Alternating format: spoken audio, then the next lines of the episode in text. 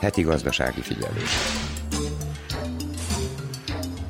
Az üzemanyag ismét olcsóbb lett péntektől, közben elsejétől drágult a földgáz és a banki szolgáltatások egy része. Hegedüs Erika köszönti a heti gazdasági figyelő hallgatóit. Az Európai Központi Bank tizenegy év után ismét kamatemeléssel próbálja enyhíteni az eurozóna elszabadult inflációját. Az irányadó kamatot most fél százalékkal emelték. Ez automatikusan magasabb kamatokat jelent azon szerbiai hitelek esetében is, amelyek változó kamatúak. A módosítás miatt ugyanis az Euribor, vagyis az a kamatláb, amely alapján az európai bankok csoportja pénzt kölcsönöz egymásnak, nulla százalék körülre emelkedett. Amellett, hogy a hitelfelvétel immár banki szinten is drágulni fog, ez kifejezetten érinti az euróban jegyzett összes szerbiai hitelt, amelyek törlesztő részletei így fél százalékkal drágulnak majd. Elsősorban a változó kamatú hitelekre vonatkozik ez. Folytatódik a banki szolgáltatások áremelkedésének hulláma, ugyanis azok a bankok, amelyek tavaly nem emelték az árakat, várhatóan most bepótolják ezt. A számlavezetési, kártya karbantartási, a pénzautomata felvételi díjak, a mobil és elektronikus banki szolgáltatások, a csekkek és az általuk kínált egyéb csomagok díja egyes pénzintézetekben augusztus elsejétől akár több mint kétszáz százalékkal, vagyis a kétszeres is emelkedhet. Egyes szolgáltatások viszont akár tizenötször lesznek drágábbak az eddiginél. A drágulás oka a korszerűsítésben és a digitalizációban való befektetés, állítják az illetékesek. A heti gazdasági figyelőben szólunk a banki szolgáltatások drágulásáról és a hitel törlesztő részleteinek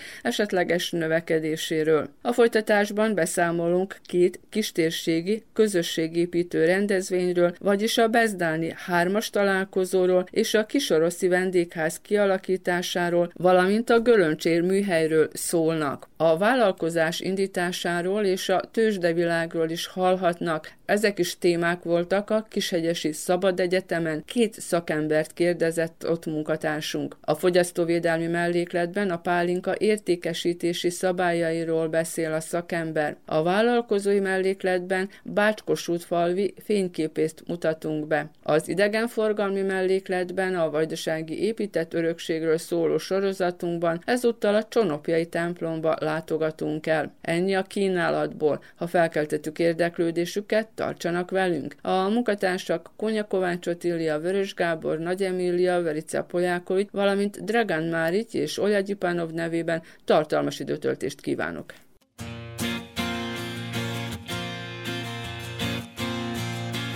Idősebb lettem, négy óra múlt, virágot vettem, nekem csak úgy. Apámat láttam reggel a tükörben, némán a súgta, a hajam tűzem fel, fehér ruhában, lábamat kapkodom, nevetnek rajtam, kövét is angyalok, a vonat elindul, nekem is intenek.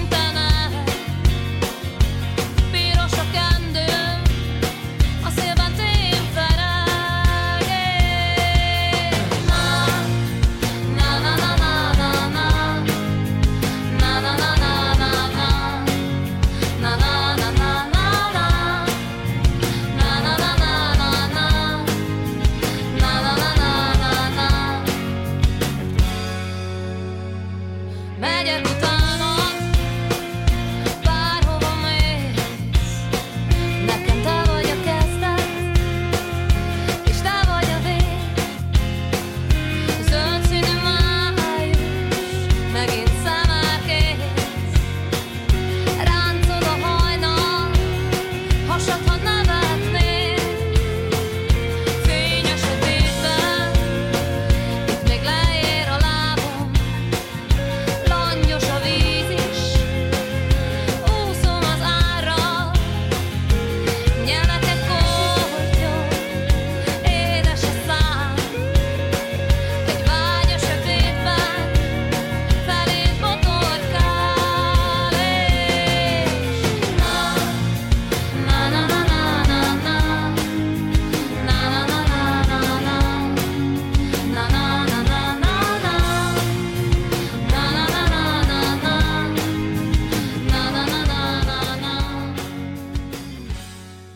Itt az Újvidéki Rádió. Apró pénz. Az Újvidéki Rádió bank és pénzpiaci melléklete. Tegnaptól, azaz elsejétől drágultak a banki szolgáltatások a legtöbb pénzintézetben. Ha például a többszöri próbálkozás után is rossz PIN kódot üt be a bankautomatán készpénzfelvételkor, akkor fizetnie kell a rosszul beírt kódért. Drágul a számlavezetés, a csekkfelvétel és a mobil meg elektronikus banki ügyletek is. Nagymélyúti Tibor közgazdászt kérdeztük a drágulás okáról, és arról is, hogy a jegybanki alapkamat emelés okozhatja-e a hitelek törlesztő részletének emelését. Az, hogy bizonyos díjszabások majd változnak, hát ez valószínű, hogy semmi nem örök az életben. Tehát én nem tudom, a közösségi hálókon persze megy a felháborodás, stb. stb. Minden ilyenkor általában lenni szokott, de hát ez természetes folyamat. Hát ha az étolaj ára is változik, azon nem háborog senki, de a banki szolgáltatás esetleg az rendkívüli nagy problémát okoz, úgy látszik egyesek életében, hát semmi nem örök, tehát változik. Viszont ugyanúgy, mint a kereskedelemben, rengeteg kereskedelmi lánc van, tehát mi választhatunk, hogy hova lépünk be. Ugyanúgy Szerbiában még húsz bank működik még mindig, tehát hogyha az egyiknek a szolgáltatása nem felel meg a számunkra, akkor bátran válasszunk másikat, hogyha megtehetjük, ha nem vagyunk valamilyen módon kötve a bankhoz, tehát hitellel, vagy egyéb, egyéb okoknál nem vagyunk kötve az adott bankhoz, akkor változtassunk bátran. A jegybank arra kötelezi a bankokat, hogy az ügyfeleket mindenféle változásról írásban értesítse. Pénz is áru, tehát az, az is a piacgazdasági törvényszerűség alapján működik a pénzpiac is, tehát kereslet-kínálat határozza meg itt is a dolgok menetét. Bank is egy profit termelő szervezet, tehát ezen nem kell csodálkozni, hogy ő is nyereséggel akar gazdálkodni. Természetesen a nyereséget rajtunk fogják megkeresni. De egyébként azért tapasztalom a saját bankomnál, és most nem akarok egy bankot sem, sem elítélni, sem igen, dicsérni, de azért a bankoknál nem csak díjszabásos szolgáltatások vannak, hanem vannak egyes szolgáltatások, amelyek például díjmentesek. Mivel mi Szerbiában élünk, de viszont elég sokat járunk Magyarország is, és időnként hát azért betévedünk egy ottani bankba is, és ha én hasonlítom a, például a magyarországi bankok tarifáját szerbiai bankokhoz, hát ezek nagyon, nagyon-nagyon szerény tarifával dolgoznak a szerbiai pénzintézmények még mindig. Na ez valószínű, hogy azért majd tolódik a úgynevezett európai normák irányában, ahol egy kicsikét drágábbak ezek a szolgáltatások. Na most megint jövök avval a régóta fújt témával, hogy minél jobban kerüljük az olyan szolgáltatásokat, ahol személyes érintkezésre van szükségünk a bankosokkal, tehát befizetés, stb. Mindent meg tudunk, szinte, szinte mindent, még hitelt is tudunk elektromos úton fölvenni. És annak a díjszabása kisebb, mint hogyha bemennénk és a, hát igen, az ügyintézővel általában intézni. Így van. Általában azok a díjszabások kedvezőbbek számunkra, tehát használjuk ezt a lehetőséget. Hát a fiatalokat ezt nem kell az erre buzdítani, ők azért nyitottabbak az, ilyen, az ilyesmire. Hát az idősebbek meg hát tudnak-e még változni, nem tudnak változni, akarnak-e, ez, ezt nem tudnám megmondani, de, de hát nyitottnak lennünk a változásokra, mert hát ilyen az élet. Valószínű, hogy most a törlesztő részletek azért talán nem jelentősen, de azért emelkednek. Hát továbbiakban pedig meglátjuk, hát a körülöttünk lévő helyzet az elég képlékeny, úgyhogy egyelőre, egyelőre örüljünk, hogy ilyen szituációt így meg tudunk talán úszni a, a zsebünkön keresztül. Szerbiában főleg, de Magyarországon is gondok voltak évekig a svájci frank alapú hitelekkel, mert hogy Svájcban mesterségesen tartották az árfolyamot, a, a svájci frank árfolyamát. Na most itt Szerbiában is azt mondják, hogy az euró árfolyama mesterségesen van, és mondom, ezt én is tapasztalom a hitelemen, hogy gyakorlatilag két év alatt az, a középárfolyam nem változott. csalódhatunk, majd éppen kellemeset. Tehát most ez a néhány hónap alatt némileg tíz-húsz parát változott az árfolyam, de egyébként két éven át szinte semmit sem változott. Most kell attól tartanunk, megint jósnak kell lennünk, hogy esetleg lesz majd itt valami némi nagyobb változás? Hát ezt nem tudnám megmondani, őszintén inkább. Ezt úgy érzem, hogy ez politikai döntésnek, a politikai döntéshozóktól függ, hogy inkább változik. Igen, igen, mert a közgazdászok mindenki azt állítja, hogy az árfolyam egy kicsikét mesterséges ez már. Hát tudjuk, hogy infla... Igen, hát két-három éve a az árfolyam változatlan, viszont infláció az igencsak van. Főleg az utóbbi pár hónapban ezt természetesen mindannyian érezzük, ha elég, ha belépünk egy üzlet ajtaján, és látjuk, hogy az árak bizony-bizony túl sokat is változtak az elmúlt periódushoz képest. Eddig is volt változás, változás, de most drasztikus emelkedés van, az árfolyam viszont ezt nem követi. Tudom, hogy korábban mindig azt mondta, és hogy általában ez a bankároknak is a véleménye, többségében, vagy inkább a közgazdászoknak, hogy hitelt csak az vegyen föl, és akkor vegyen föl, amikor nagyon muszáj valamire banktól pénzt kölcsön kérnünk, de hogy most azért akkor merjünk hitelt fölvenni, akár csak rövid lejáratút is. Tehát nyilván, hogyha szükség hozzá, akkor muszáj. Természetesen, hogyha szükség hozzá, akkor muszáj. Hát most egy új ruhát vegyek, én azért nem fogok férfi létemre, valószínű nem fogok hitelt fölvenni, vagy egy luxus nyaralás céljából. Jó, de hát természetesen a hitel erre is szolgál. Na most megint csak azt mondom, hogy mindenki maga dönts el, hogy ez a hitel számára megéri-e, most éppen szüksége van-e arra a hát úgynevezett luxuscikre, vagy luxusszolgáltatásra, és ki tudja ezt fizetni, ki tudja gazdálkodni. Hát hitel az nem ördögtől való dolog, az azért van, hogy használjuk. És akkor hogyan figyeljünk oda, hogy változó alapú legyen, vagy állandó kamatú? Millió dolláros kérdés, mert pillanatnyilag ugye fix kamatozásút javasolnánk, de, de nem tudjuk, mit hoz a jövő. Viszont az meg drágább. Hát kamat. Igen. Igen. Itt az Újvidéki Rádió. Gazdasági figyelő. A folytatásban beszámolunk két kistérségi közösségépítő rendezvényről, elsőként a bezdáni hármas találkozóról, amelyet a hétvégén tartottak a horvát-magyar és szerbiai hármas határon. Résztvevőket és a szervezőket kérdeztük. Valahogy olyan érzés, hogy legalább meglássuk még, hogy Bezdánba menjen is vagyunk, tehát meg, hogy itten az az összetartozás, hogy még megmaradjon itten, meg ez a sok rend hagyomány, ami, ami még itten van Bezdánban, ugye a lángos sütéstől kezdve a, a, a vadászokig, meg a stb.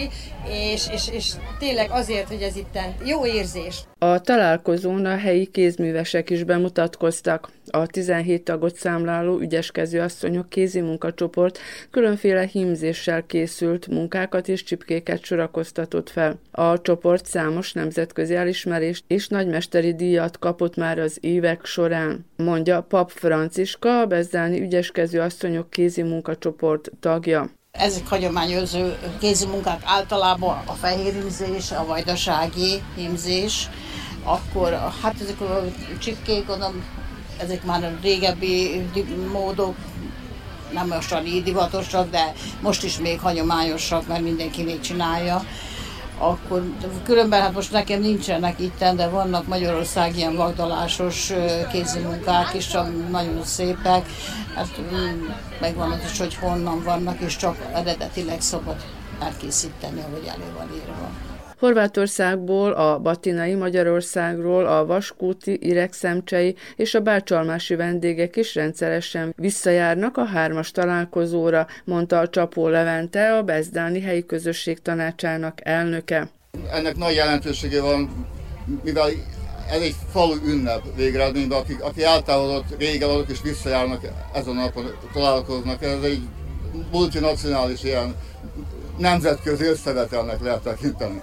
A csatornaparti ünnepségen egy testvértelepülési szerződés aláírására is sor került ezúttal, amelynek értelmében Bezdán és a magyarországi Iregszemcse testvértelepülésekké váltak. Tudtuk meg Csapó Judittól, a szervező bezdáni hidak polgári csoportjának tagjától. tizenhetedik alkalommal került sor a megrendezésére.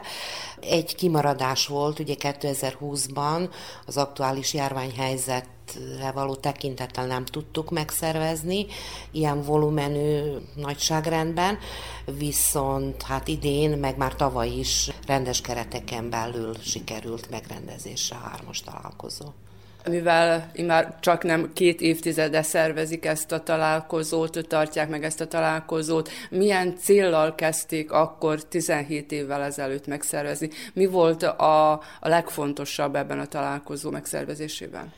tizenhét évnek ezelőtt valójában a Pulzus civil szervezet indította útjára ezt a rendezvényt. A fő célja, mivel hármas határon, ezen a hármas határon, szerb-magyar-horvát határon található, tehát ez a hármas határi potenciál kiaknázása és az egymás közötti tolerancia, együttműködés, kultúra megismerése volt a cél, tehát a szerb-magyar és horvát kultúrának az egy helyen történő tolerancia jegyében zajló kulturális esemény. Több településről jönnek? Igen, környező településekről is jönnek föllépők. Megemlíteném Monostor-Szeget, Zomborvárost, Gombost, Magyarországról, Bajáról, Iregszemcséről, Batináról, Horvátországból, most így Kapásból. Persze helyi civil szervezetek is, művelődési egyesület is föllépnek. Korábbi években is ez így volt, hogy három ország több településéről érkeznek, érkeztek akkor is a vendégek. Igen, igen. Ez mindig is így volt, és valójában ezzel a céllal is indult ez az egész megmozdulás tizenhét évvel ezelőtt.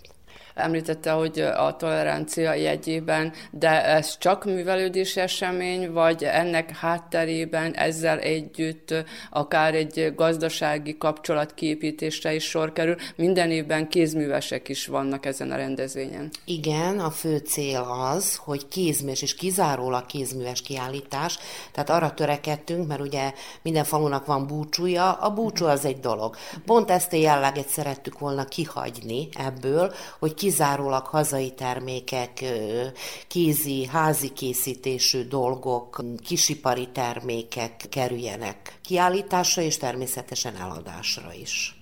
Tehát itt egy egész napos, amint látják, egy egész napos kézműves kiállítás zajlik, ami már reggel tíz óra óta tart, és hát az esti órákig fog, uh-huh. És a másik dolog, hogy ezt az egészet még átöleli egy ilyen gasztronómiai uh-huh. ízvilág is, tehát különböző helyi specialitásokat készítenek, amik megvehetők. És itt a sátorokban például uh-huh. vadászok az ő specialitásokat állítják elő, szemközti sátor, mint csevap, pljeskavica, kürtős kalács, palacsintasütés, tehát mindenféle helyi jellegű ételt állítanak elő, és árulják is. Uh-huh. És ezek a települések egyébként is valamilyen szinten tartják a kapcsolatot? Tehát a határ közelében vannak, és gyakorlatilag azt nézzük, ha nem lenne határ, légvonalban aránylag közel is vannak egymáshoz, de milyen szinten, vagy mennyiben tartják egyébként, tehát ezen a találkozón kívül is a kapcsolatot? Itt valójában testvértelepülésünk Bácsalmás, de Bácsalmással immár hatvanhetedik éve, tehát egy, egy rendkívül gazdag múltra visszatérünk, tekintendő testvérárosi kapcsolatról beszélünk. Hát kimondom, határ mellettiek ők is, de mondjuk nem a bezdáni hármas határhoz köthetőek. Hát velük igen szoros a kapcsolatunk, hát már csak ennyi év uh-huh. tapasztalatából, meg hát gyakorlatából kifolyólag is. A testvértelepülési együttműködésre azért egyébként sor kerül. Az idei rendezvényen kikkel írták alá a szerződést, az együttműködést? Hát az idei rendezvényen egy rendhagyó eseményre került sor, ugyanis a Tolna megyei Iregszemcse önkormányzata felkeresett bennünket azzal a kéréssel, baráti kérelemmel, hogy szeretnék Bezdánnal fölvenni a testvérvárosi kapcsolatot.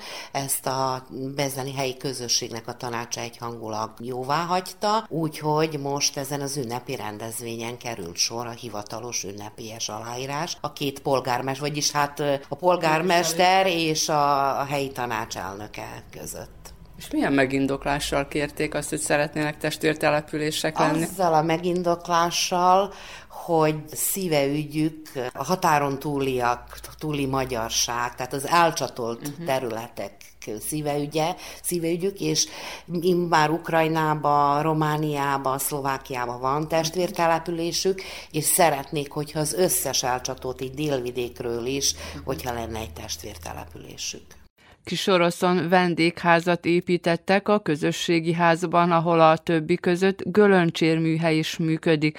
Konya Kovács Otília járt ott. Az köztudott, hogy itt a Torontál központ tájékán mindig valami újítás folyik, mindig valami építkezés zajlik. Most az idén milyenek a tervek, milyen munkálatok folynak, Talpai Sándortól szeretném megtudni, a Torontál központ vezetőjétől. A büszke munkálatok folynak. Én nagyon büszke vagyok arra, hogy tizennyolc év után az az álom, amelyet tizennyolc évvel ezelőtt megálmodtam, az ebben az évben meg is valósul. Egy olyan épületet építünk, amely vendégházként fog szolgálni, de mondhatom, a szállással, étkezdével, vagy éppenséggel nevezhessük akármi másnak, de egy olyan épületről van szó, amelyet a kisoroszi, de a környék magyarsága is komolyan hasznát veheti. Az épület hat szobából áll, egy étkezdéből, konyhából, és más ilyen apró kis kazánházból, raktárból. Az építkezés vége felé jár. Szerettük volna, ha tábor elejére ez meg is valósult volna, mert akkor a magyar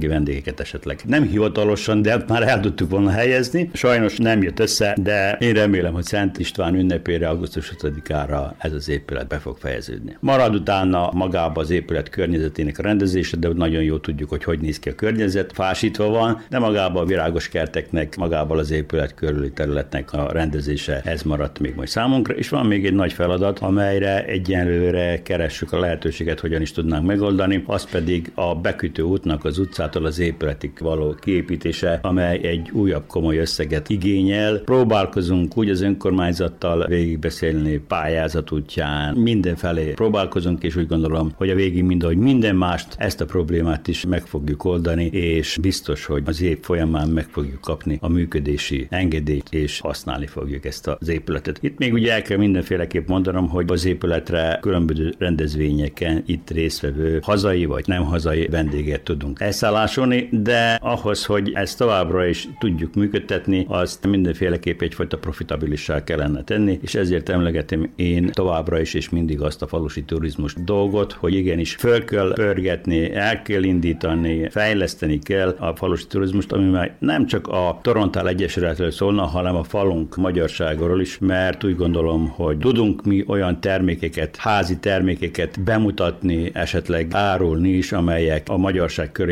honosak, ismertek, és ez talán annak a családnak is egyfajta gazdasági indulást, vagy egy gazdasági többletbevételt jelentene, úgyhogy ilyen elképzelésünk van, és én nagyon szeretném, hogy közösen a falu polgáraival ezt meg is valósítanak. Itt a kisoroszi tájház mellett működő fazekas műhely vezetője, kormányos Erzsébet. Fazekas mester, mi újdonság van itt a műhelyben? Mi mindennel készülnek mostanság? Vannak ugye alkalmak, ahol mindig fölbukkannak mostanság, nem tudom én, a durindó, gyöngyös bokréta, de hamarosan itt ugye a kikindaiak ünnepe, egyebek. Igen, mindig van valami ilyen, de hogy mondják, szezon jellegű. Ugye a húsvétra külön készül. Készülünk, ülen készülünk a karácsonyra, de viszont most szeptemberben lesznek a töknapok Kikindán, úgyhogy arra is szoktunk készülni. Én leginkább tálaló edényeket készítek, és akkor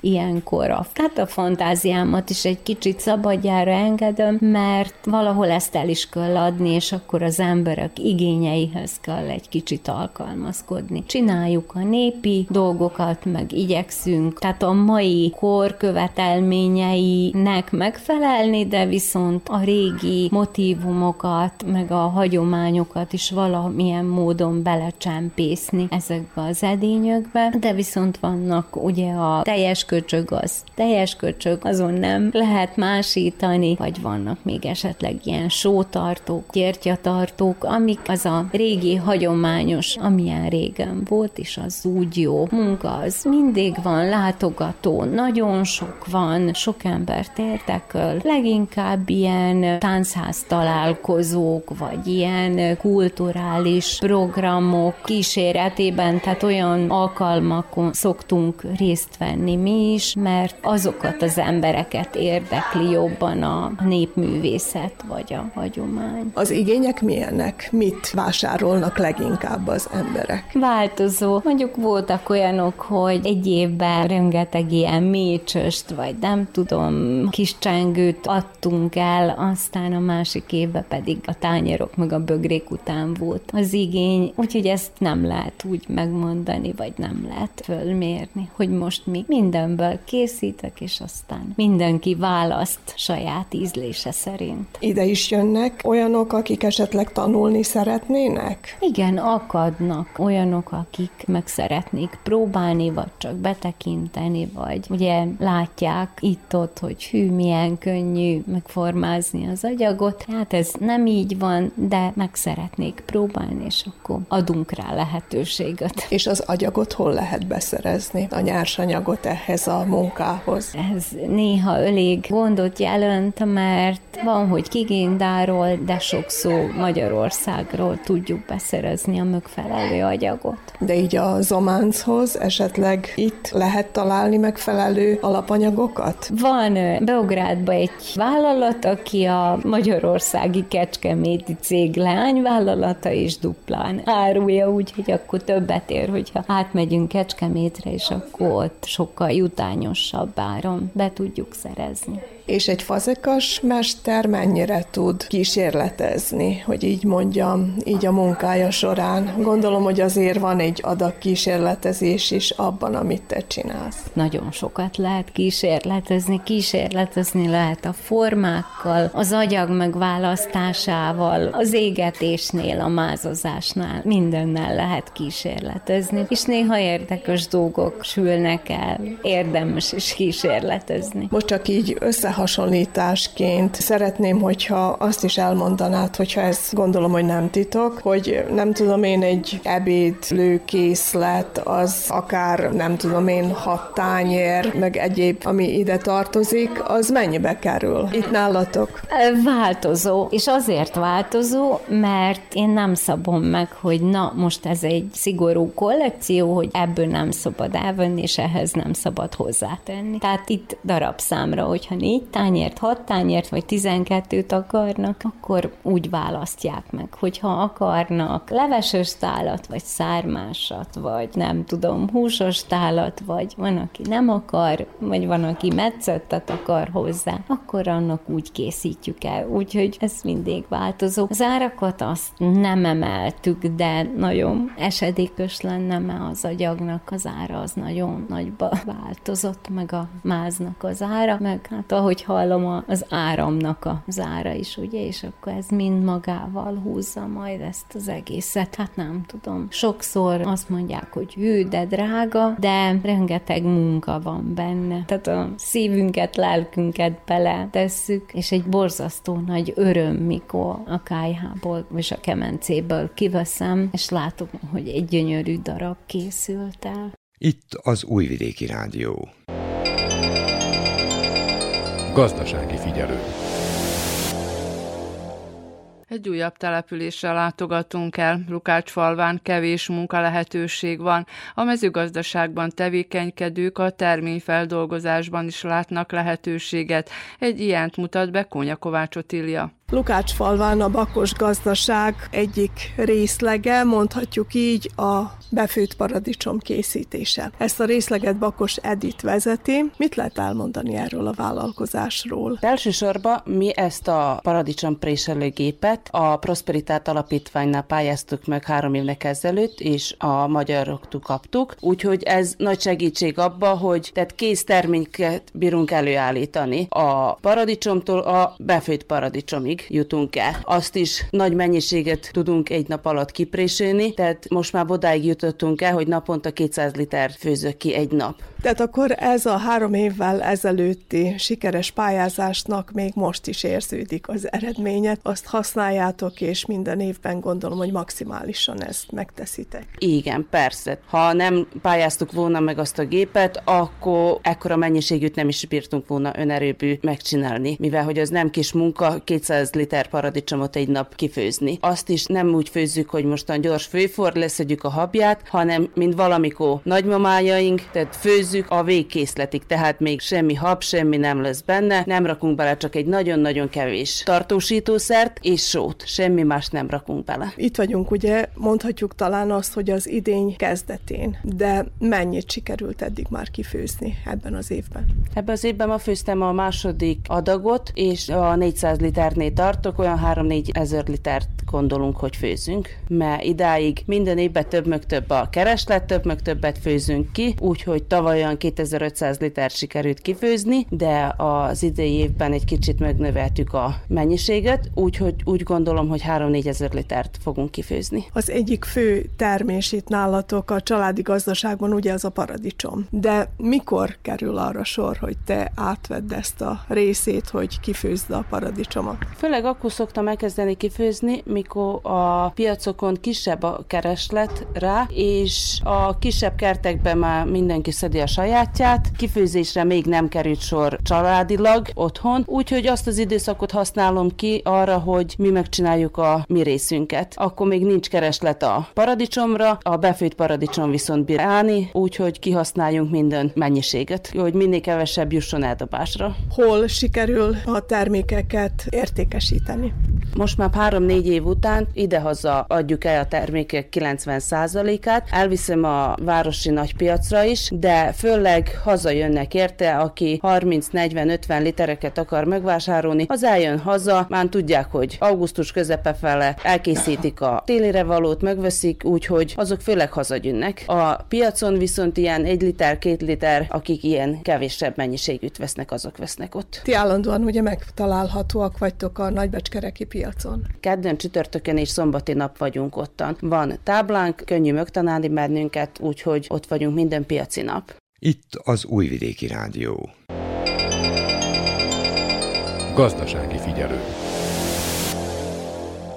A nyári szabad egyetemen a vállalkozás indításáról és a fejlesztésről tartott előadást Koza Andor szabadkai számítógépes szakember, aki saját vállalkozásáról és a lehetőségekről is beszélt. Vörös Gábor kérdezte. A szakmai megnevezése á em á workshop, vagy á em á meeting, tehát ask me anything, szavakból jön ez össze, tehát hogy tényleg bármit lehetett kérdezni. Tartottunk egy nagyon rövid tizenöt perces prezentációt arról, hogy bemutatót, hogy mi hogy kezdtük, mik voltak az nehézségek, mik voltak a mérföldkövek a cég életébe, a fejlődésbe, hol tartunk most, és utána szerencsére nem kellett senkit sem unszolni, picit azt hiszem, hogy szinte jó fél órával át is léptük az időkeretet, de folyamatosan jöttek a kérdések, és senki nem akarta a fiatalokat megállítani, és jó kérdéseket tettek fel. Melyik volt szerinted a legjobb kérdés, vagy amivel leginkább megfogtak? Most elnézést, hogy én is megfoglak így téged. Én nem tudnám kiemelni, hogy melyik volt a legjobb kérdés, inkább azt mondanám, hogy az volt a jó, hogy egyrészt ugye mi az i té területén, webfejlesztés területén tevékenykedünk, elég sok kérdés volt, főleg a pályakezdés irányában, hogy hogyan kellene elkezdeni, mi az elég egy cégnek, ezt nagyon sokszor nem tudják a fiatalok, hogy mi, mi az, amit ők, vagy legtöbbször ugye a műszaki főiskoláról beszélünk, ha befejezik a műszaki főiskolát, vagy bármelyik másik egyetemet, akkor az elége, akkor ők mit tudnak, mit fognak tudni, ez nagyon foglalkoztatja őket, szerintem itt sikerült elmondani nekik, hogy minden jó, és csinálják tovább, csinálják végig, okvetlen, de mellette próbáljanak tanulni, saját projekteket lefejleszteni, vagy amin keresztül plusz tapasztalatot tudnak szerezni, de voltak egyéb kérdések is, amik nehézségek a vállalkozásban. Mit csináltunk akkor, amikor valami nem sikerült, vagy amikor valami, valamibe belebuktunk, úgymond. Úgy látom, hogy érdeklődők voltak, meg én remélem, hogy sikerült abba az irányba terelni őket, hogy érdemes vállalkozni, és hogy vannak a vállalkozásnak ugyanúgy szépségei, vannak árnyoldalai is, de ugye összességében azt gondolom, hogy sokkal több a pozitívum, mint a negatívum. Kevés az i té szakember, tehát teszem azt, hogyha valaki ezen a pályán elindul, akkor számíthat arra egyébként, hogy mondjuk egy nagy karriert is befuthat, de vagy inkább érdemes óvatosnak lenni, mert úgymond már telítődik a piac, hogy ezt te hogy látod? Én azt gondolom, hogy nagyon jó fogalmaztad meg, mindenhol deficites az i té munkaerő, mindenki kapadozik, én mindig viccesen azt szoktam mondani, hogyha most egy i té szakember felteszi a kezét bármelyik utcán, hogy nincs munkám és tudok programozni, valószínűleg öt percen belül lenne neki munkája. Nagyjából úgy vagyunk most mi is a fiatalokkal. Jön valaki és azt mondja, hogy a, még főiskolára járok, de én már tanultam, vagy valamit már csináltam mellett, akkor azt mondjuk, hogy gyere rögtön, próbáld ki magad. Én azt merem állítani, hogy mindenki, aki jó az i té szakmában, az nagyon szép karriert futhat be, és ehhez már nem feltétlenül kell neki elmenni külföldre. Szabadkán is vannak jó fizetések. Szegeden, Budapesten, tehát minden, mindenhol jó. Természetesen nem egyformák teljes mértékben a feltételek, de nagyon sokszor rá tudtunk cáfolni az elmúlt időszakba, hogy mondjuk akár egy szegedi átlagfizetés fölé tudtunk lizitálni, és jobb feltételeket tudtunk biztosítani Szabadkán. De hogy a konkrét kérdésedre válaszoljak, karriert biztosan be tud futni, de ez azért ha nagy karriert, itt ugye nincsenek olyan kimagasló, nincs egy sztár programozó, vagy nagyon kevesen, tehát nem egy klasszikus, hogy most olyan a filcsillag, vagy, a, vagy az énekes, de azt gondolom, hogy azok, azt nevezhetjük, hogy igazán jó karriert, amikor elmondja magáról egy, egy fejlesztő, már egy csapatvezető, vagy egy senior fejlesztő, és nagyjából egyrészt válogathat a munkából, meg válogathat szinte a fizetés mértékében, az az, az amikor befutotta a karriert, és szerintem erre kell törekednie mindenkinek, aki ezt, ezt az utat választja, csak nagyon sokat kell érte tenni. Tehát azért erre nem elég semmilyen egyetem, nem elég semmi, azon, tehát úgy alanyi jogon nem jár a karrier, sokat kell dolgozni, sokat kell tenni érte, otthon fejleszteni magad folyamatosan, az i té világ egyik nap most kijön egy új programozási nyelv, kijön egy új technológia, le kell tudni követni. Nem egy egyszerű szakma, de aki viszont már úgy gondolom, hogy ebbe nőtt föl, annak ezek, ez nem egy ilyen különösebben nehéz dolog, hanem teljesen egyértelmű ebben a szakmában. Ti is biztattátok az itt a workshopon résztvevőket, hogy vállalkozzanak, próbálják ki magukat, méretessék meg magukat, ne töprengjenek rajta. Esetleg van-e valami általános üzeneted azon kedves hallgatóink számára, akik tényleg vállalkozást terveznek, hogy belevágjanak-e, ha igen, miként és hogyan tegyék meg ezt? Van-e valami általános formulád erre? Én azt gondolom, hogy nem létezik általános formula. Azt gondolom, hogy ha A vállalkozni az egy életforma valamilyen szinten, szeretni kell. Nagyon sok lemondással is járt. Neked, a, ha elmész valahova dolgozni nyolctól négyig, héttől háromig, akárhogy dolgozol, utána nagyjából nem kell sok mindennel foglalkozod. A vállalkozásod az nem szűnik meg három órakor, a problémák vagy éppen a megrendelések nem fognak csak délelőtt érkezni, tehát nagyon sok plusz dolgot kell letenni, néha lemondással jár, de azt gondolom, hogy a vállalk, hogyha egy, egy jó vállalkozásod van, hogyha egy vállalkozó van, vagy akkor viszont nagyon sok szép dologgal is jár. Néha kiválthatod a szabadidőt, hogy mások csinálnak meg valami munkát, van, amikor azt tudod mondani, hogy majd holnap dupla műszakban majd megcsinálom azt, amit, amit most kellene, ha, ha a vállalkozásod fejlődik, és ebbe te bármilyen satisfaction-t érzel, hogy igen, az nekem jó, hogy most lett egy új, új, új munkatársam, még egy családot tudok etetni, ha neked az, az imponál, hogy valami hozzáadott értéket teremtesz, és az, amit te teremtesz, a te vállalkozásod, amit megteremtett, eladott, hogy az másnak, azon kívül, hogy neked bevételt hoz, az másnak is valami jót teszel, akkor azt gondolom, hogy a vállalkozás egy jó dolog. Megkérdezték azt, hogy mit ajánlanék, hogy mikor kell elkezdeni vállalkozni. Én azt gondolom, hogy aki teheti, jobb, hogyha rögtön azt kezdi, hogy vállalkozó próbál megmenni, és a saját bizniszét be tudja indítani. Ha megvan az a, az a pillanatnyi háttere, hogy nem azon kell gondolkodjon még fiatal az ember, hogy hol kell laknia, és még esetleg tud otthon lenni, ugye, és egyetemistákról beszélünk, vagy otthon, vagy kollégiumban laknak. Tehát, hogyha valamilyen részen, ha valamilyen szinten nem az az elsődleges, hogy most rögtön az első hónapban, amikor munkába állsz, mennyi pénzt keresel, és érzed benned a, a magadban motivációt, akkor vállalkozz. Én szerintem egy jó dolog, és jó dolgokat lehet elérni. És én ez már csak annyit fűznék hozzá, hogy soha ne adjátok fel. Nem tudom, Andor, ezzel egyetértesz, hogy ez már egy tautológia?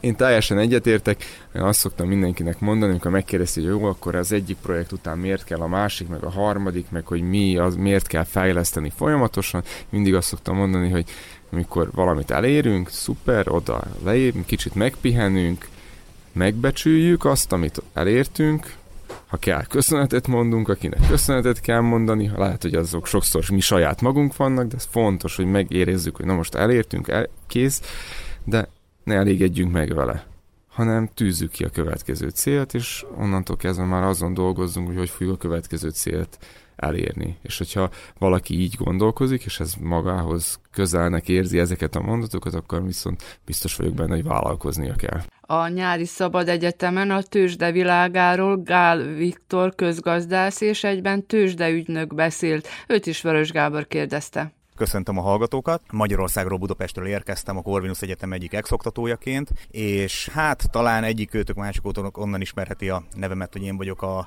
vagy én voltam a Corvinuson a filmnak az egyik ö, alapítója, ami ma már méltán nemzetközi hírű. Egyéb iránt tizenöt éve vagyok aktív a pénz- és tőkepiacokon, független tőzsdei kereskedőként, illetve befektetési alapkezelőként is tevékenykedem. Szoktam mondani, hogy én a tőzsdét választottam, és a tőzsde is talán engem, és a mi kapcsolatunk az, talán mondhatom azt, hogy eléggé gyümölcsöző ahhoz, hogy most itt átadhassam a tudásomat, illetve a tapasztalataimat. Tehát megtanítod itt a résztvevőket tőzsdézni, hogyha szabad így mondanom, vagy azért valami más? Majd a végén lesz, lesz egy interaktív tőzsdejáték is, de alapvetően a tizenkilencedik Vajdasági Szabad Egyetemnek a vezető témája a vajdasági vállalkozások megalapítása, menedzselése, és mi közgazdászok világszinten most egyöntetően azon az állásponton vagyunk, hogy hamarosan ránk köszönt egy recesszió, egy válság, talán már idén, legkésőbb jövőre, és hát gyakorlatilag most itt a gazdasági válság, a válságból való kiútkeresés, annak kezelése, és hát a győztes válságstratégiát fogom majd első körben elárulni a, a jelenlévőknek, úgyhogy remélem, hogy ők is millió dolláros tudásként fogják ezt értékelni.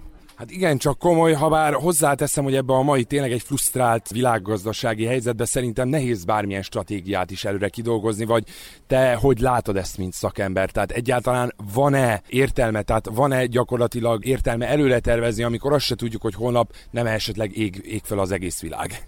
Hát vannak intőjelek, tehát ugye ezeket, mint egy ilyen vörös zászló gyakorlatilag ki kell tűzni, cégspecifikus, hogy mik, mik azok a kockázati tényezők, amik, amik esetleg bennünket beránthatnak Egy, egy válságba úgy, hogy azt ne tudjuk kezelni. Tehát ezeket gyakorlatilag folyamatosan figyelni, monitorozni kell, ezeket a kockázati faktorokat, és hogyha látjuk a, a válság közelettét, akkor ezeket egy ilyen vízmajor terv keretein belül érzékelni kell, illetve kezelni. Esetleg, hogyha valaki egy használható ötlettel állsz elő, azt esetleg beépíted-e majd a későbbiek során? Mivel én egy elég interaktív előadás sorozattal készültem, nagyon bízom benne, hogy aktívak vagy proaktívak lesznek a résztvevők. Abszolút nyitott vagyok arra, hogy kommunikáljunk, brainstormingoljunk, számos olyan feladatot fognak kapni, hogy, hogy gyakorlatilag nekik így csapatban meg kell oldaniuk egy-egy válságszituációt. Nagyon kíváncsi leszek arra, hogy ki milyen kreativitással van megáldva, esetleg mit tapasztalt eddig, bár tudtommal azért itt ifjú titánok vannak első körben, és startupperek adott esetben, vagy, vagy kezdő vállalkozók, hogy igyekszem inkább mentorálni őket. Hát akkor azért mégis, hogy a startuposok, illetve a leendő vállalkozóknak a kedvét ne szegje ez a mostani helyzet, mégis mivel buzdítanád őket, hogy miért érdemes valahogy mégis belevágni, megvalósítani az elképzelésüket, üzletüket? Hát mindig van megoldás. Tehát ugye a, a válság az egy elkerülhetetlen dolog, az a gazdasági körkörösség, ciklikusság része, az jönni fog, tehát nem kell tőle félni, fel kell rá készülni, és ki lehet kerülni győztesen egy-egy ilyen recessziós szituációból. Van nyerő válságstratégia, amit gyakorlatilag minden cégtípusra, minden vállalkozásra rá lehet húzni, ezt progresszív stratégiának hívjuk. Hát ez már inkább olyan prognózis jellegű kérdés, de lesz-e ötszáz forint egy euró? Most már úgy élem, hogy elértük a négyszázas álomhatárt, szerintem ezek után már az ötszázas se kizárt. Hát ma reggel piacon voltam, hát ugye tőzsdékereskedők, a négyszáztizet is elértük most reggel. Jézusom! úgyhogy, úgyhogy igen, ugye itt lesz majd, egy, lesz majd csütörtökön egy halott pénz koncert, amire megy a társaság. Hát gyakorlatilag most a négyszáztízes eurót is ilyen halott pénz mémekkel látják el. Hát az igazság, hogy a forint gyengülését egyedül a Magyar Nemzeti Bank tudja megfogni, tehát ők tudnak gátat szabni azzal, hogy hathatósan emelik a, a jegybanki alapkamatot. Meglátjuk, hogy mit lépnek. Én azt gondolom, hogy most már szükségszerű, hogy, hogy belépjenek. Az ő kezükben van gyakorlatilag a, a forintnak a sorsa, mert egy ilyen romló gazdasági környezetben a feltörekvő devizák, mint a magyar forint is, nagyon-nagyon sérülékeny. Úgyhogy azt gondolom, hogy, hogy most rajtuk van a, a világ szeme.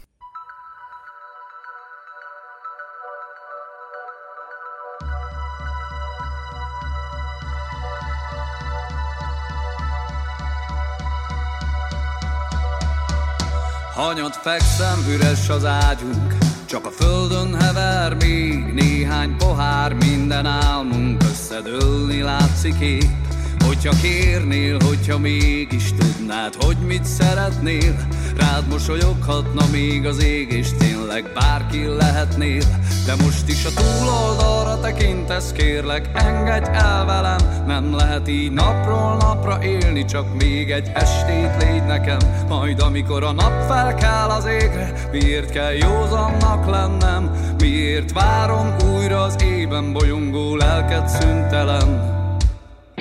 Csak az ég tudja, hogy jutunk haza, s ott majd kivár. Odafent vagy talán, van a helyem, ki lesz, ki rám talál. Ott ülsz a verandán minden éjjel, s talán gondolsz néha rám, ahogy szeljük át a várost egy világ megváltás után. Szabad lennék, de úgy tűnik, az élet esténként bezár. Ennek a végét várni minden éjjel nem olyan könnyű már. De most is a túloldalra tekintesz, kérlek, engedj el velem. Nem lehet így napról napra élni, csak még egy estét légy nekem. Majd amikor a nap felkel az égre, miért kell józannak lennem? Miért várom újra az ében bolyongó lelked szüntelen?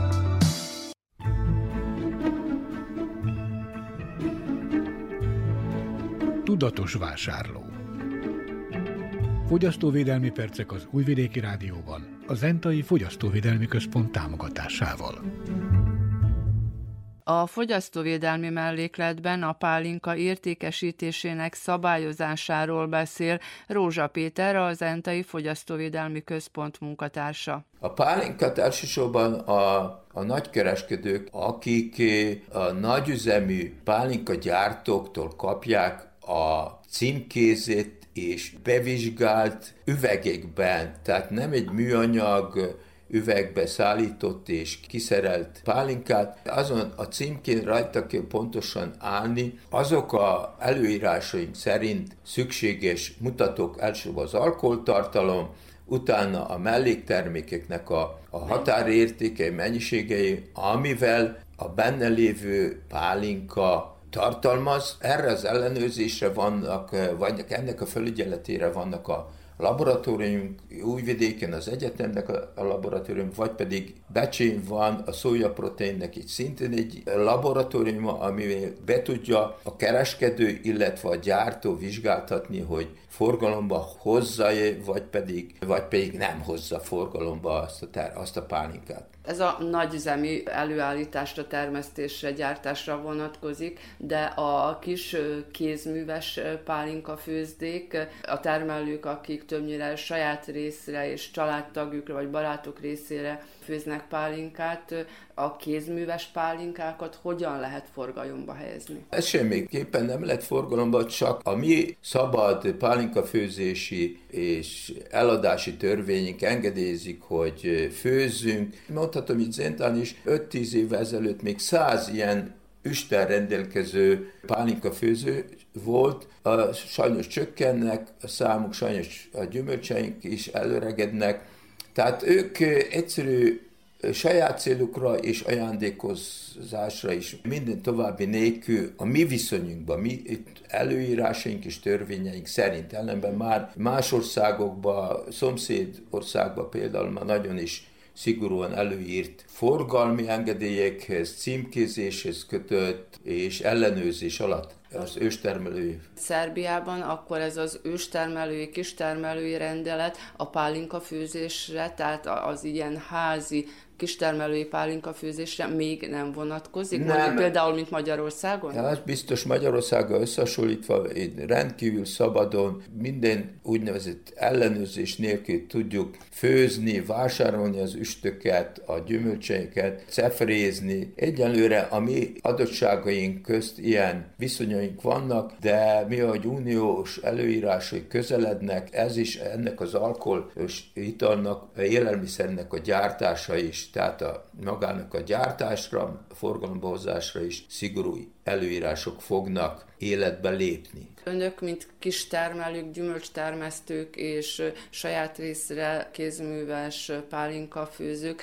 szorgalmazzák ezt, hogy nálunk is vezessék ezt be, hogy azért mégis bizonyos keretek között ellenőrzött minőségű kistermelői pálinka kerülhessen a fogyasztók elé? Mindenképpen, mindenképpen, mert, mert egy élelmiszer tömeges fogyasztási cikkről van szó, amit ezek az előírások törvényei közt kellene gyártani, forgalmazni. Egy példát szeretnék itt megmondani, a mi forgalmazási, eladási viszonyaink. Végigmegyünk itt Zentán, ablakokba ki van téve, hogy mennyi egy liter pálinka. Például a Bircs pálinka, abban az utcában, ahol én sétálok, ezerötszáz dinár, ezt azért Magyarországon vagy pedig uniós más országban el nem képzelhetjük, hogy ilyen módon, sőt, egyszerűen még érdekesebb, hogy palackozott, palackba tett pálinkát teszi a gyártó az ablakba, és arra egy kis cédulával ráírja, hogy ezer dináré veheti, a, aki arra jár. Fogyasztóvédelmi percek az Újvidéki Rádióban, a Zentai Fogyasztóvédelmi Központ támogatásával. Gazdasági figyelő.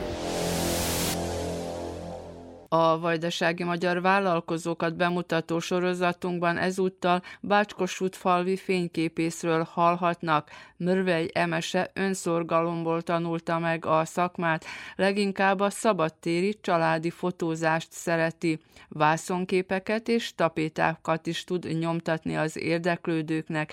Nagy Emília kérdezte. Amikor megszületett a kisfiam, akkor már a terhesség alatt is igazából folyamatosan ilyen újszülött, kis beállított, kis ilyen alvós kis képeket nézegettem, és mikor megszületett, akkor jelentkezett nálunk egy fotós, hogy érdekelne minket ilyen fotózás, akkor megpróbáltuk, és igazából engem mindig is érdekeltek ezek a dolgok, végül is médiatechnológiát tanultam, bár nem pont ezt szerettem volna, képszerkesztő, kiadványtervezőre szerettem volna menni, ahova sajnos nem engedtek a szüleim. Ugye ott a médiatechnológiánál is már volt egy fél év képszerkesztés, fotózás, meg egy fél év videó készítés, vágás. És én nekem már igazából ott a szívem csücske lett így ez az irányzat, és akkor a férjem azt mondta, hogy hát neki van egy régi fényképezőgépe, hát próbálkozzak. Unaloműzésként, vagy bármi hobbiból, és akkor ez a végén annyira megtetszett, hogy autodidakta módon igazából angol videókat nézegettem, hogy hogy állítják be babákat, hogy az, nyilván az én próbálkozásom nem olyan lett először, és akkor rengeteget, amikor a kicsi aludt, akkor én mindig így ezeket a videókat, és egyre jobban így belemerültem, hogy hát, de akkor már ne csak a babák, akkor eleve egy borzasztó érzelgős ember vagyok, úgyhogy akkor az életnek a nagy pillanatai, mint mint mondjuk a gyereknek az egyéves születésnapja, vagy akár ezek a kinti, ezek a szívem csücske igazából a kinti családi fotózások, amik olyan életszagúak, nem beállított, és tényleg igazából érzelmeket ad át, azt a gyermeki, azt a bensőséges családi hangulatot, és akkor így az évek során ez így egyre jobban láttam, hogy így merre felé szeretnék orientálódni.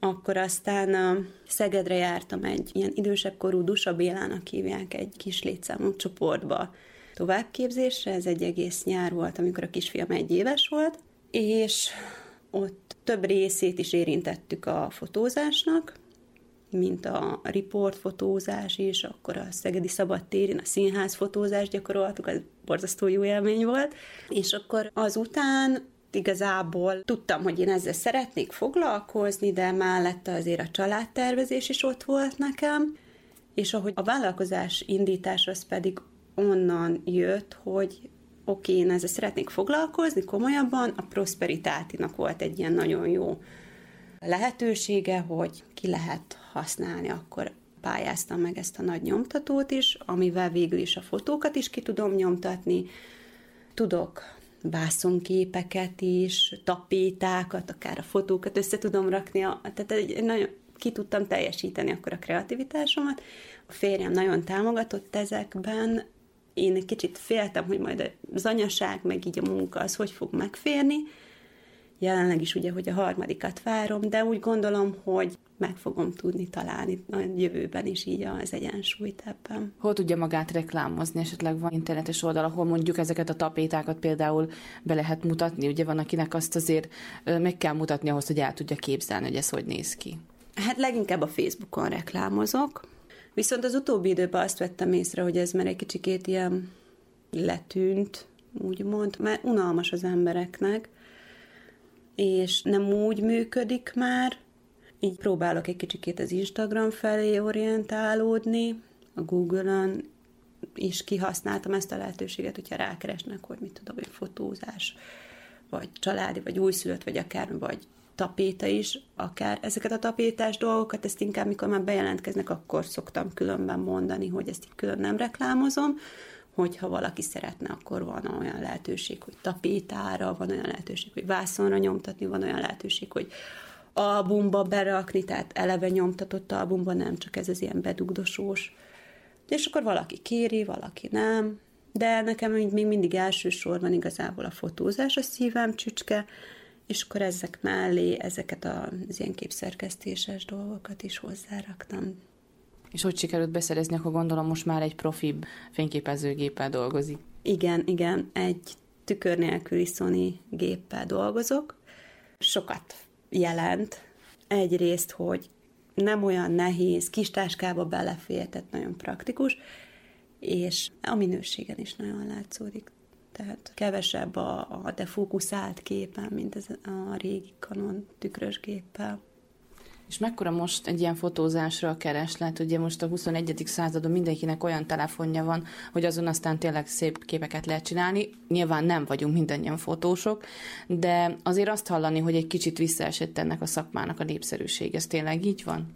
Én nem így gondolom, hogy visszaesett volna, mivel hogy inkább pont, hogy az emberek újra rájönnek arra, hogy nem a mennyiség a lényeg, hanem a minőség. És oké, okay, hogy a telefonnal lefotózzuk a gyerekünket bármikor a nap, bármely szakaszába, de az nem olyan. És legalább az első éves születésnapra el szoktak jönni, vagy évente egy karácsonyi fotózásra, stúdiófotózásra, amikor tényleg gyönyörű interiőr, egy olyan, olyan környezet, ami még a gyereknek is olyan ilyen maradandó élményt ad különben a családoknak, hogy egy olyan mennyországba csöppennek, egy picit úgy átszellemülnek. Gondolom, hogy egyre nagyobb erre a kereslet.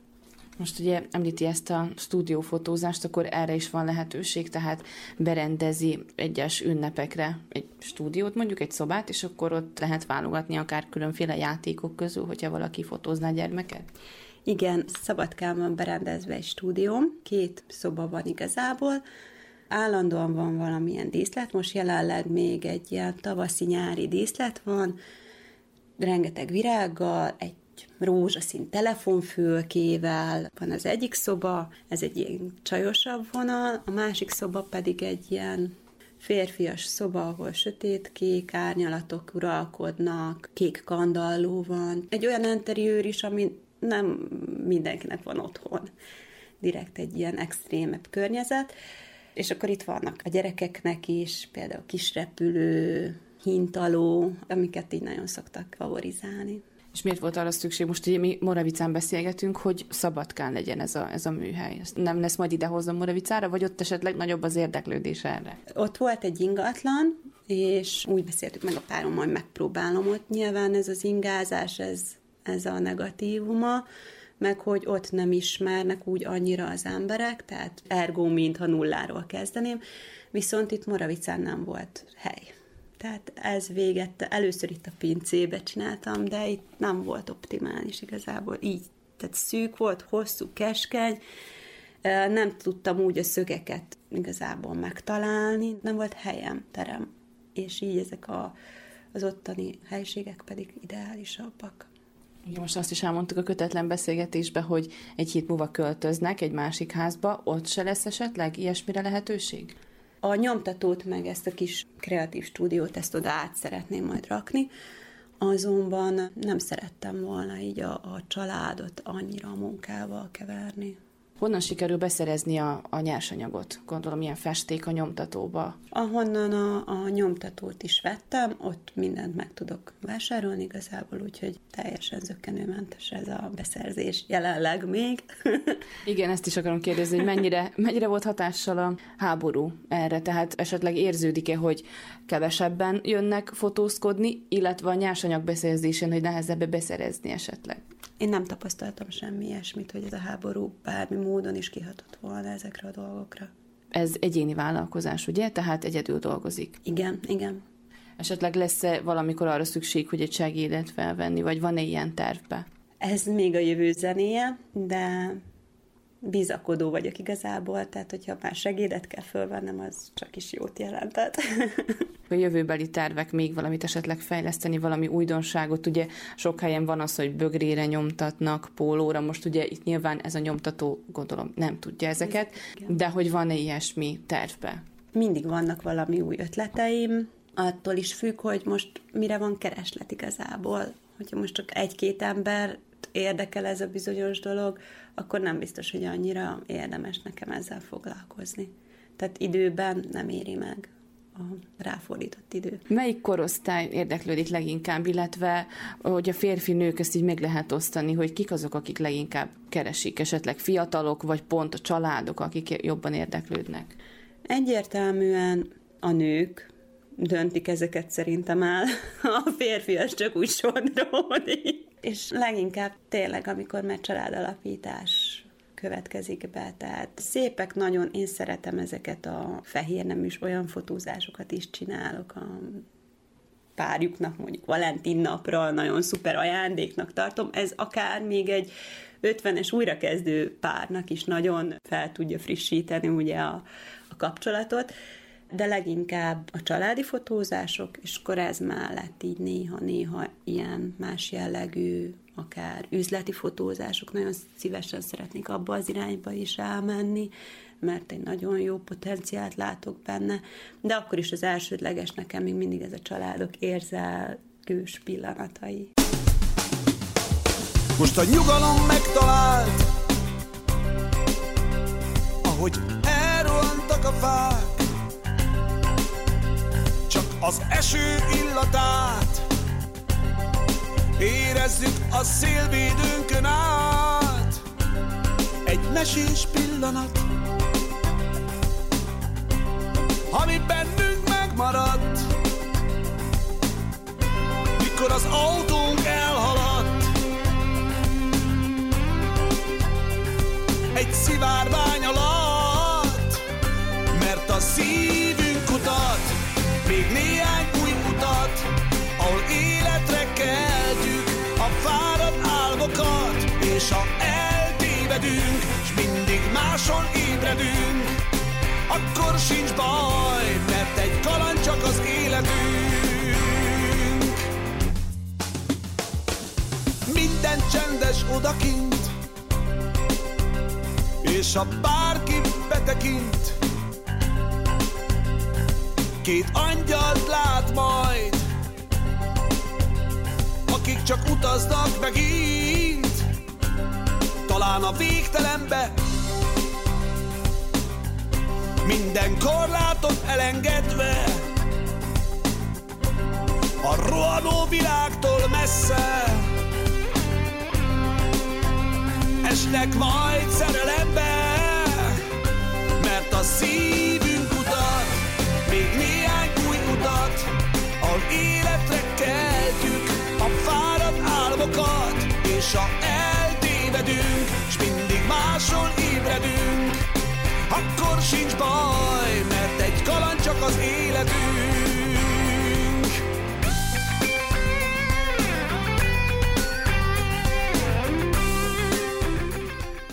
Utazunk és utazzunk, Vajdaságban és a világban. Az Újvidéki Rádió turisztikai rovata. Az idegenforgalmi mellékletben a vajdasági épített örökségről szóló sorozatunkban ezúttal a Csonopjai Minden Szentek Plébánia templomba látogatunk el. A török idők után kétszázhetvenöt éve telepítették újra a települést német, magyar és bunyevác lakossággal, így a katolikus közösséget is ők alkották. Ezért a templomot a három közösség számára alakították ki. Így mindhárom nemzet vallási jegyei is láthatóak. Hogy miben és hogyan, azt Hajdú László csonopjai plébános mondja el. Első ránézésre tényleg hatalmasnak és tágasnak tűnik a templom, aztán méreteit tekintve is szintén, hiszen hogyha méretekről beszélgetünk, akkor elmondhatjuk azt, hogy a templom hosszúsága majd negyvenöt méter hosszú és tizenkét méter széles, és amiért gigantikusnak tűnik ez az épület, a belmagassága. A belmagassága tizenhárom méter, viszont ha a tornyot megnézzük, ehhez az csak harminckét méter. Tehát egy hatalmas, tágas tér, viszont már egy kisebb toronnyal rendelkezik, ha a méreteket nézzük, a belmagasságét. Ha megenged egy hasonlatot, de picit elrendezésében vagy alakjában a Szentpéter, római Szentpéter bazilikára emlékeztet, legalábbis így, amikor nézem a magasságát, meg az oszlopokat. Igen, igen, lehetséges, hogy vannak ilyen hasonlatosságok, illetve hogyha más bácskai templomokat is megnézünk, akkor egyértelmű hasonlatosságok vannak, például ami ezeket a félkör íves ablakokat illeti, azért, mert ezernyolcszáztizenkilencben építik itt Csonopján fel ezt az újabb templomot, hiszen ezelőtt is már létezett, ugye, amikor a falut újjá telepítik a török hódoltság után, akkor már építenek egy templomot, de az elhasználódik, tatarozásra szorul, illetve a közösség mérete az drasztikusan nő, és akkor nem akarják végül is ezt a templomot kibővíteni, pedig az ezernyolcszáztízes években még ezen gondolkodnak, hogy kibővítjük a régi templomot, nem, hanem akkor egy új templom építéséhez fognak, és akkor nyilván a meglévő tervrajzokból merítenek, így van az, hogy hasonlít például a, a, a vajszkai templomra, ami a, a háromhajós félkörablakokat illeti, illetve más templomokra is hasonlít. Hiszen egy volt a, vagy hasonló tervek alapján készül el. Nem, nem rajzolnak új terveket, hanem, hanem a meglévőket használják, hogy így mondjam. Ez az új templom, amely most már több mint kétszáz éves, a régi helyére épült? Így van, így van, valóban itt áll. Egy sokkal kisebb templomot kell elképzelni ennek a helyén, ennek az elődjét. Akkor induljunk el a főbejárattól, amely számomra, tehát a templom méretéhez képest is azért óriási. Tehát azért más templomokban nem így oldották, meg bár mondja, hogy hasonlóság van más templomokhoz. Igen, itt egy főbejárat található, de De nagyon érdekes, hogy ott oldalt is volt egy bejárat, azt később befalaszták, azért, mert ugye itt a történelem folyamán változott a közösség és kisebb lett, de ilyen óriási bejáratot terveztetett, ez tényleg hat-hét méter magas, gigantikus bejáratról van szó. És tartóoszlopok vannak előtte, amely tartja a karzatot. Így van, így van, hát nyilván nem lehetne megoldani másként, csak hatalmas erős tartóoszlopokkal. És szemben más templomokkal itt épített a karzat olyan értelemben, hogy még ez a kerítése és a korlát is épített. Tehát ezt tényleg így tervezték, tehát nem hozzáépített. Nem, nem hozzáépítették, nagy kórus terveztek igazából, és ami föltűnik a kóruson, ugye rögtön az orgona, és itt Csonopján az is szembetűnő, hogy ehhez a hatalmas kórushoz ilyen pici orgonát raktak, működik az orgona, meg igazából jól szól, meg van benne hang, hogy így mondjam, de a kórus méretéhez, meg a templom méretéhez képest picike orgonáról van szó, tehát hangzásilag viszont elég. Kétségkívül, hogy más orgonát terveztek ide. Nem tudjuk, hogy volt-e más orgona, én úgy találtam, hogy ez az orgona szolgált az Isten tiszteleteken, szinte az első időktől kezdve, hogy a templom megépül. Valószínű, hogy bővíteni szerették volna ezt az orgonát, de aztán megmaradt. Toronyban hány harang szól? Eredetiek megmaradtak-e, vagy aztán adakozásból felújították? Sok harangot elvittek, Csonopjáról is három harangot elvittek, összesen öt harang található a toronyban. A két kisebb harang az az első templomból származik, tehát az régebbi, mint a templom. Aztán a világháborúba három harangot elvittek, és háromat öntettek aztán. Így öt harang lakik a toronyban, amelyből háromban igazából villamosítva, a másik kettőn ott kellene felújításokat végezni, de tulajdonképpen az is működőképes. A főbejárattal szemben van az oltár, itt úgy látom az oltár megmaradt eredeti állapotában, nyilván némileg felújítva. Így van, a főoltár, a szentségház. A hatvanas években, illetve a hetvenes években ugye liturgikus reform történt ugye a katolikus egyházban, akkor átalakítottak, nagyon sok templomban átalakították a főoltárokat. Itt is megtörtént, olyan értelemben, hogy a szentségház, illetve a főoltár előrébb volt, körbe lehetett menni, ezt a falhoz betolták, és a konstrukciót azt végül is meghagyták eredetiben, ennek nagyon-nagyon örülünk, annyi, hogy ott a szentségháznál az oltárt egy picit lerövidítették. Fölötte a kép Minden Szentek, nem egyértelmű különben azért, mert valahogy Mária nagyon dominál ezen a képen. És nagy... az a világosabb része a képnek. Igen, és simán nagyboldogasszonynak uh-huh. is nézhetnénk, viszont hogyha ha megnézi az ember, ott különféle szentek és boldogok találhatók, magyar az szentek alsó részén, alsó részén a képnek így van, felelhető Árpád-házi szentek például, ugye Szent István király, Szent László király, Árpád Árpádházi Szent Erzsébet, és az apostolok és egy csomó szent foglal helyet, jelezve ugye a templomnak a titulusát, ami Minden Szentek.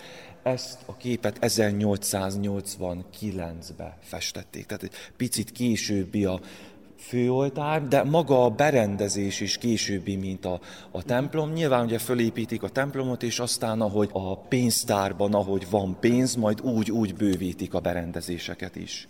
A főoltár fölseje mellett jobbról-balról vitrásképek, ablakképek vannak. Két színes vitrázs van végül is ebben a templomban. Az egyik jobb oldalt Árpád-házi Szent Erzsébet, mint a, a szegényeknek a segítője, támogatója, nyújtja a kenyeret, meg ugye a rózsa, a rózsa csodára emlékeztet, illetve Szent Anna a másik oldalon. Két épített mellékoltár is van, és hangsúlyozom, ezek építettek, tehát nyilván a templom építésekor így tervezték. Így van, valóban így tervezték, viszont későbbi, később adták ugye nyilván hozzá, de terben volt véve, hogy így mondjam. Az egyik, hogyha bejövünk a bejárati ajtón is bal felől, Rózsafűzér királynője, jobb felől pedig Szent József. Azt kell elmondani ezekről az oltárokról, meg így a templomról is, hogy nyilván három közösségnek volt ez a temploma, tehát Csonopján ugye egy jelentős sváb népesség, katolikus lakosság volt található, illetve magyarok harminc százalékban, tizenöt-húsz százalékban pedig bunyevácok. És akkor úgy építették meg a templomot, ha megnézzük, hogy a főoltár az volt a sváb oltár, mint a minden szentek, aztán ez a Mária oltár pedig a magyar oltár, hiszen látszódik is, hogy egyik oldalt Szent István király szobra, a másik oldalt pedig Szent László szobra található, tehát itt magyar oltár, hogy így mondjam, és a másik mellékoltár Szent József, mint a horvát nemzetnek a, az egyik védőszentje, illetve két ferences, Szent Antal szobra és Szent Ferenc szobra. Ezért van az, hogy Csonopján a templomban Szent Antal szobra itt mellékoltárnál található, és nem a bejárat közelében, mert ugye a szlávok, illetve a bunyavácok kötődnek nagyon Szent Antalhoz is, illetve Szent Ferenchez is. De akkor talán picit jelképesen azt is mutatja, hogy azért majdnem, hogy egyforma méretű a főoltár és a mellékoltárok, bár ugye picit a főoltár az, az nagyobb, de nyilván, hogy a népesség arányát is tükrözte így? Így van, így van, egyrészt a népesség arányát is tükrözte, mind a két mellékoltár kép szintén megegyezik a festő is, illetve az év is, tehát ezernyolcszáznyolcvankilencben festik mind a két mellékoltárt, és nagyon érdekes, itt komoly rend volt arra, hogy melyik nemzet hol ül. Tehát az is, tehát a, a, a bunyavácok nyilván itt ültek, a jobb felén, ha bejövünk, az ő oltáruknál. Férfi oldal. Igen, igen, és hátrébb, a magyarok pedig bal oldalt, a, a szűzanya oltáránál, és a svábok pedig itt elől. Ja, az első részben. Az első részben, az első pattönben. Mi most itt állunk a főoltár előtt, de majdnem, hogy a szószék alatt, tehát ez megmaradt eredeti állapotában, mert hogy gyönyörű a míves, nagyon sok mintázat van rajta, viszont most megkockáztatom, nem túl zsúfolt, nem túl gicses, tehát hogy úgy nagyon szép arányában és színében is. Kidolgozásában, elrendezésében valóban egy éke a templomnak, és nekem nagyon nagy öröm, hogy nem szedték le és nem rombolták le, mert nagyon sok templomba a reform, a zsinat után, igen, igen, tiszta fa, így van, így van, tiszta fa, és hogy a zsinat után nagyon sok helyen leszették, itt megmaradt eredeti kidolgozással, későbbi, mint a templom, de az ezernyolcszázas évek közepétől már ez, ez áll, és azóta is, azóta is ékesíti a templomot. Látom, hogy máshol van a mikrofon, tehát akkor gyakorlatilag nem használják, de azért szép ékel templomnak. Igen, igen, nincsen használatban. Nem, nincsen, nincsen használatban. Ugye sok helyen ezért is pusztították el, mert ugye nem használjuk, akkor minek legyen, viszont ez éke, és, és ugyanúgy hozzátartozik a templomhoz. Tehát, hogyha megbontjuk, akkor a templomot bontjuk meg, mert ez ide lett tervezve, stílusában, kidolgozásában abszolút a templomhoz illik. Jöjjünk ide előre, és szeretném megmutatni ezt a hordozható Mária szobrot. Abból a szempontból különleges, hogy ez a legrégebbi szobor a templomban. Ez az előző templomból való, ez a nagy Mária, hordozható Mária szobor, ugye ezt a máriás lányok vitték körmenetek alkalmával, aztán a másik két szobor, Jézus szíve, illetve Lourdes Mária, Lourdes Mária szobor, szintén az ezernyolcszázas évek elejéről található tiroli mestereknek a munkája, és ez, amit ön kérdezett, ez is nagyon érdekes, ez keresztelőkút. Ez keresztelőkút. Sajnos nincs funkcióban, viszont most azon kezdtem dolgozni, mestereket néztem, hogy hogyan tudnánk restaurálni. Elhasználódott, és ezt, ezt szeretném valamennyire felújítatni és funkcióba helyezni. Mert ez is a tartójával, illetve ezzel a födér részével, a szószék, illetve a berendezéssel abszolút összhangban mutatkozik. Nézzünk fölfelé, a falfestmények, vagyis a mennyezeti festmények, ugye itt három rész, ahogy említette, és a főoldár fölötti rész. Három hajós a templom. Az első hajóban itt a miséző oltár előtt, az úrasztal előtti részen található a mennybe ment Jézus freskója, mennyezetképe, hatalmas mennyezetképről van szó. Aztán, és aránylag sértetlen. És aránylag sértetlen, igen. Nyilván felújításra szorul, hiszen a templom festése ott írja is ezerkilencszázharminchárom, de nem ezek a mennyezeti képek, hanem a falak. A falaknak a festése, mert az helyi festők festették ezerkilencszázharmincháromba, a mennyezeti képek azok régebbiek, nem nagyon lettek restaurálva, tehát mondhatjuk azt, hogy szinte eredeti állapotban vannak, és elég jól bírták ezt a, ezt a majd kétszáz évet, amióta fönt vannak. Tehát az első nagy festmény az Jézus mennybe menetelét ábrázolja. Középen Mária a kis Jézussal, ez az egyik legkidolgozottabb igazából festmény, és fönn a kórus fölött pedig karácsony Jézus születésének a történetét mutatja be. Látszik a mennyezeten, ugye említettük a freskókat, hogy aránylag sértetlenek, nem sok beázás történhetett szerencsére a templomban. Itt-ott látom, hogy a vakolat hiányzik, de szerencsére nem a képeknél. Hát repedések vannak. Milyen felújításra szorul a templom a festésen kívül? Külsőleg nézve az elődöm nagyon sok munkát elvégzett, tehát az ő ideje alatt történt kívülről a templom felújítása, ami azt jelenti, hogy a vakolatot leverték és teljesen felújították. Ez volt az első lépés, és ami nagyon fontos az ilyen templomoknál, a szigetelés, az is egy tíz-tizenöt évvel ezelőtt szigetelték el a templomot, ez gyakorlatilag... És úgy tűnik, hogy nagyon jól, mert ott sehol se egy folt, legalábbis én innen a közepéről nem látok. Nagyon jól sikerült, ilyen jó vastag szigetelő anyagot raktak, azt mondták a mesterek, hogy száz évet garantálnak, de, de tényleg, mert ugye a szigetelés alatt márvány van, ott, ott, ott nem nagyon látjuk, hogy mi van alatta, de fölötte egyáltalán, hát egyáltalán nem vizes. Sehol. Egyáltalán nem vizes. Ezek voltak a legnagyobb felújítási munkálatok, amik a templomon történtek az elmúlt tíz-tizenöt évben, illetve a tető, a tetőnek a konstrukció is jó állapotban van, bádog tetőről van uh-huh. szó, három évvel ezelőtt lett átfestve. Ezt még megmutatnám, ez egy, ez egy nagyon érdekes dolog. Ez a segrestye? Segrestye és téli kápolna, és hatalmas segrestjéről és téli kápolnáról van szó végül is, de amiért érdekes, hogy fölötte kis kórus van. Tehát itt két kórus található, a nagy kórus és a kis kórus. Itt van egy ablak, majd megnézzük, uh-huh. és akkor ide mentek föl az ifjak igazából.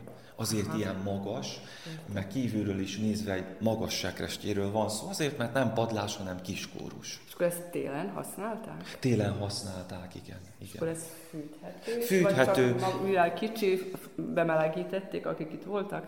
Nem, nem, fűthető igazából, tehát villanykályhával fűthető, tehát hajnalimise alkalmával szoktuk ezt, vagy szokták ezt használni. És a templomot ugyan a padonkban nem láttam, és hát a, a padló csempék is régieknek tűnnek, tehát akkor fűtés van? Padfűtés. Ja, padfűtés van. Ebben az évben csináltuk meg a padfűtést az első tömbökben. A Csonopjai templom kertjében mit láthatunk? Jelenleg három szobor található.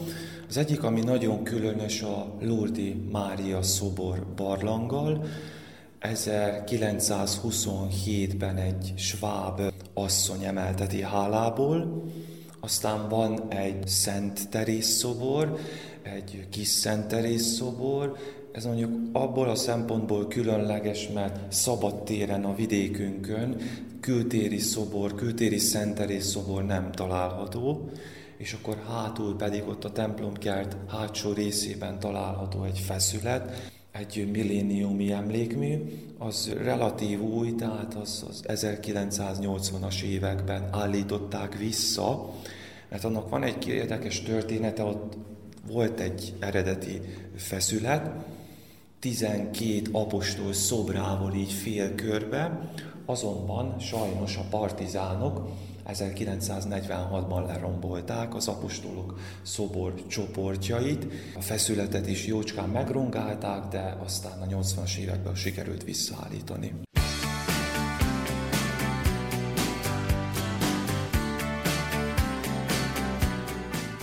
Az Újvidéki Rádió heti gazdasági figyelőjét hallgatták, amelyben szóltunk a banki szolgáltatások drágulásáról és a hitel törlesztő részleteinek esetleges növekedéséről. Beszámoltunk két kistérségi közösségépítő rendezvényről, vagyis a Bezdáni hármas találkozóról és a Kisoroszi vendégház kialakításáról. A vállalkozás indításáról és a tőzsdevilágról is hallhattak a Kishegyesi Szabad Egyetemen, ahol két szakembert kérdeztünk. A fogyasztóvédelmi mellékletben a pálinka értékesítési szabályairól beszélt a szakember. A vállalkozói mellékletünkben Bács-Kossuth-falvi fényképészt mutattunk be. Az idegenforgalmi mellékletben pedig a vajdasági épített örökségről szóló sorozatunkban ezúttal a Csonopjai templomba látogattunk el. A munkatársak Kónya Kovács Otília, Vörös Gábor, Nagy Emília, Verica Polyákovics, valamint Olya Gyupánovics Dragán Márit nevében Hegedüs Erika köszöni meg hallgatóink figyelmét. A heti gazdasági figyelővel a jövő héten a szokásos időben, kedden délelőtt a tíz, és az esti ismétlésben a nyolc órai hírek után jelentkezünk ismét. Mi itt leszünk, remélem önök is. Közben műsorunk visszahallgatható az er té vé pont er es pont hú honlapon a hangtárban a heti gazdasági figyelő cím alatt.